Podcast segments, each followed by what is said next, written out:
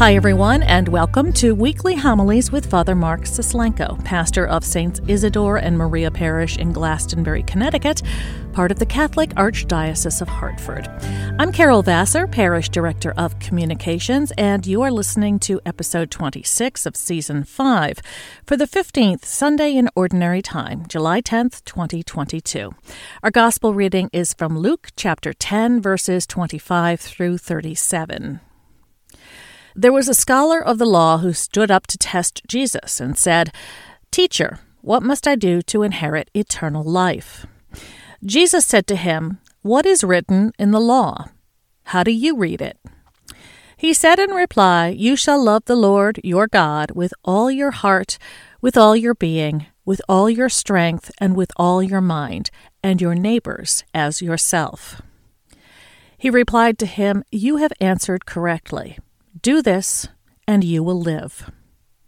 But because he wished to justify himself, he said to Jesus, And who is my neighbor? Jesus replied, A man fell victim to robbers as he went down from Jerusalem to Jericho. They stripped and beat him, and went off, leaving him half dead. A priest happened to be going down the road, but when he saw him, he passed on the opposite side. Likewise, a Levite who came to the place, and who saw him, and he passed on the opposite side. But a Samaritan traveler who came upon him was moved with compassion at the sight. He approached the victim, poured oil and wine over his wounds, and bandaged them. Then he lifted him up on his own animal, took him to an inn, and cared for him. The next day he took out two silver coins and gave them to the innkeeper with this instruction Take care of him. If you spend more than what I have given you, I shall repay you on my way back. Which of these three, in your opinion, was neighbor to the robber's victim? He answered, The one who treated him with mercy. Jesus said to him, Go and do likewise. The Gospel of the Lord.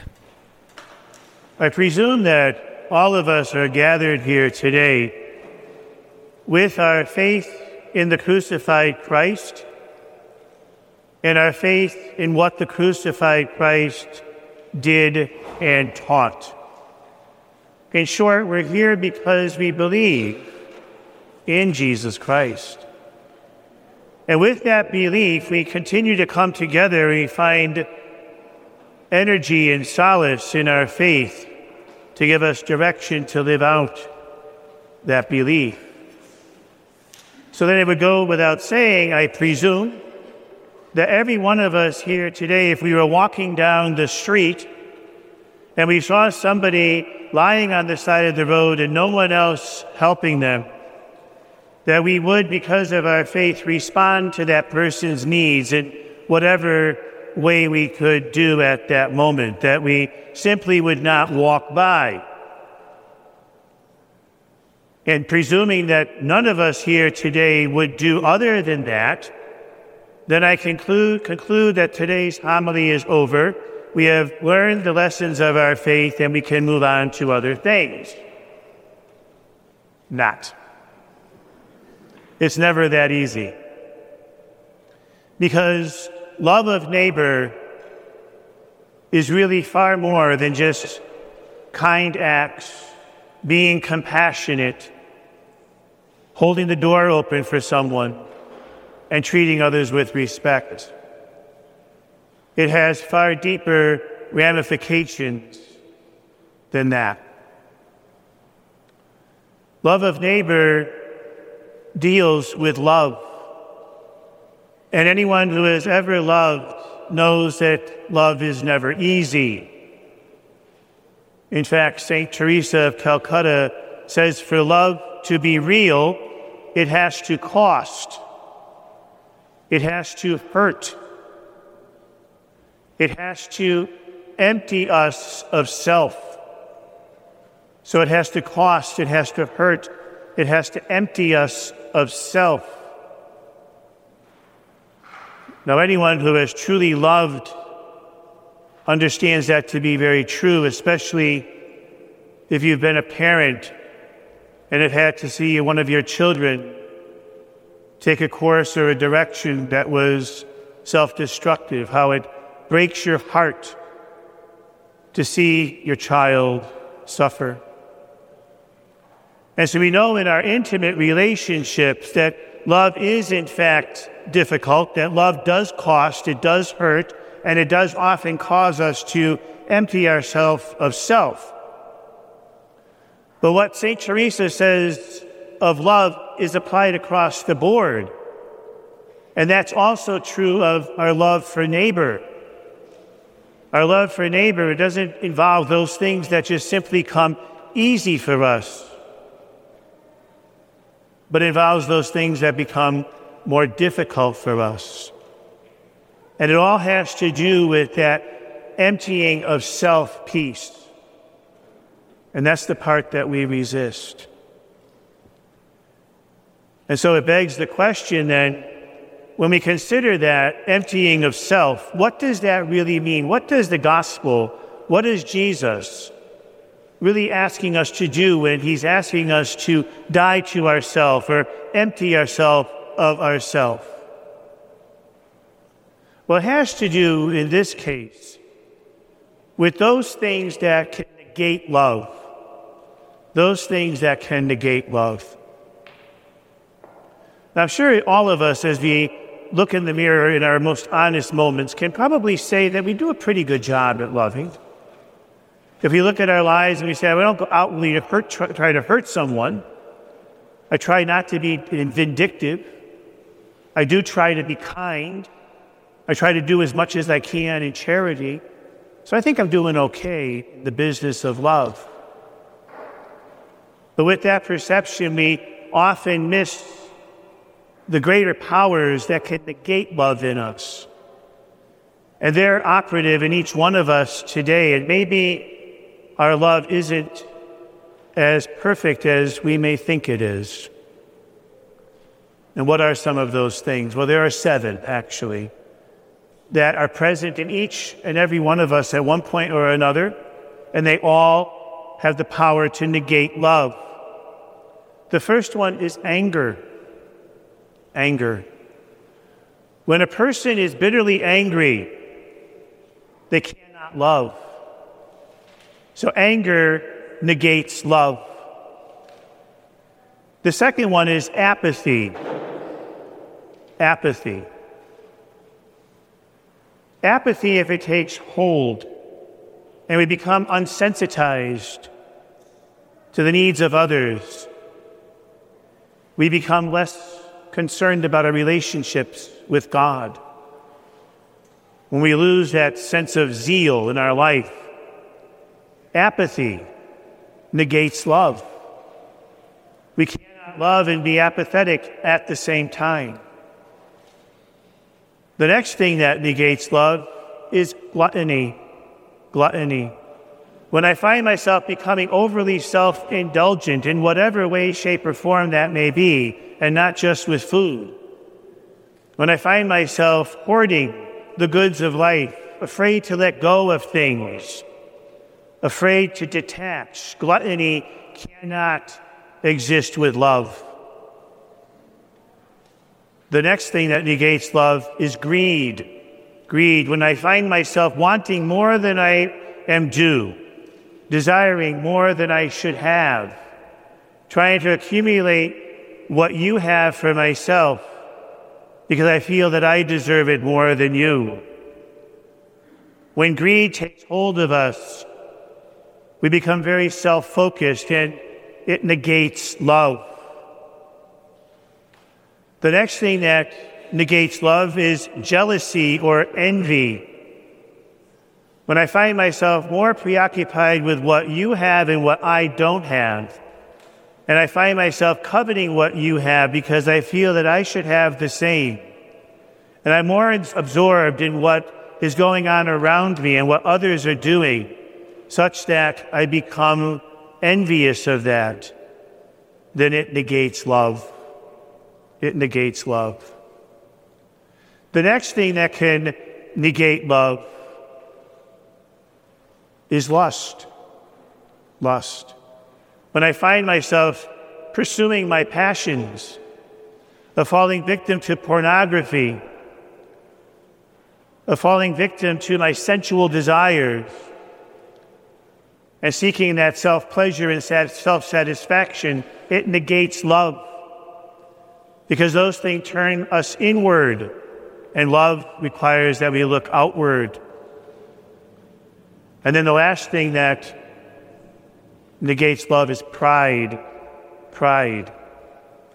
When I think too highly of myself and my accomplishments and my worth over and against you, when I find myself with arrogance, feeling better than others, more privileged than others, more deserving of others, more successful than others, then pride has a hold on me, and where pride lives, love cannot. And so those seven sins have the power to negate love. And I'm sure as I went through that list, one or more of them resonated with you as something with which you have struggled or currently are struggling or will struggle with in the future anger, apathy, gluttony, greed, envy, lust, pride. And you know what's interesting about this whole thing is we struggle with that personally if we look at the bigger context of our world a lot of our world's problems are rooted in those very same things.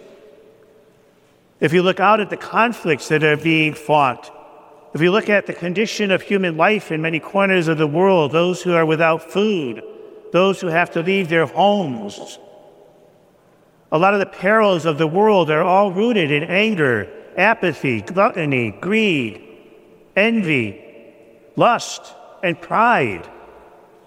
It truly is the source of many of our human problems. See, the challenge is when we start talking about the gospel, God really is asking us to create systems in our lives that service love. So that what does that mean? That means in our homes, the way we live and structure our lives in our homes have to service love that the way we do our corporate business has to service love, that the way we structure our religious faiths have to service love, and that those systems and those structures have to allow for God to build his kingdom up in and through his people. Yet often those things in our life are built on those things that negate love, not the things that service love. And what's even more interesting about this is if you look at that Good Samaritan story, the tendency is to look at that priest and Levite and see them as lacking in compassion. That somehow they were just simply blind to the eyes of the, the, the, eyes of the wounds that were in front of them. That they simply just overlooked it. But in fact, they were just doing what the system in which they lived was telling them. if it was the Sabbath day, the priest and the Levite were doing exactly what the law promoted. You move to the other side of the street and you walk by.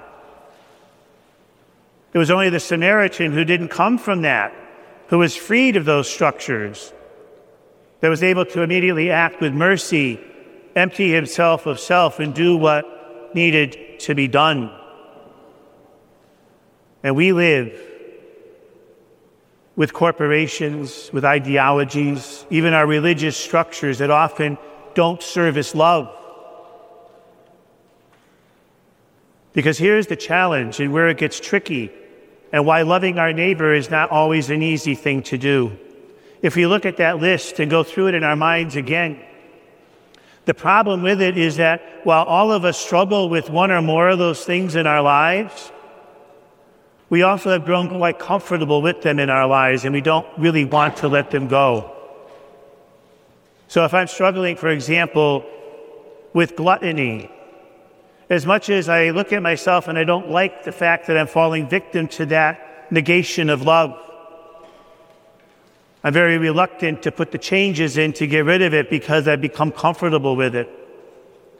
And so, love, when it challenges those things that negate it, often finds itself in conflict. It finds itself meeting resistance. And it finds itself even sometimes meeting violence. And when you look at many of the martyrs who sacrificed their lives for the cause of faith, all they were simply doing was trying to insert the virtue of love into a system or into a people who were resisting it. And they lost their lives. And so, as we consider ourselves and our own love of neighbor, we have to realize that the darkness of sin and error has to want to give over to the power of love. It has to want that. Because love is calling us to look outward. Love is calling us to look at the other. Love is calling us to share. But the things that negate love are causing us to look inward, are causing us to preserve ourselves, are causing us to be more self focused and centered. But we're going to have to want to give up and empty ourselves of all of those things if we're going to truly love. And that's why the challenge of the gospel is precisely that a challenge, and not something that comes easily, and certainly not something that's accomplished by just being kind or holding the door open for someone or being compassionate or even just being forgiven. It's accomplished when we begin to take the step to change and perfect our love, to steer away from those things that negate it, so that God can flourish with the power of His love within us. So, as we have an opportunity this week, perhaps we can reflect again on those things that negate love, to see in our lives just how much power we give them, how reluctant we are to let go of them, and how much they prevent us from truly loving and emptying ourselves so that we can be at service to God in the gospel. So you see, at the end, being a Samaritan, especially a good Samaritan, is certainly not easy. Father Mark Suslenko is the pastor of Saints Isidore and Maria Parish in Glastonbury, Connecticut. Learn more about our parish community at isidoreandmaria.org and follow us on social media Facebook, Twitter, and Instagram. Our music comes free of charge from Blue Dot Sessions in Fall River, Massachusetts. I'm Carol Vassar. Thanks for listening.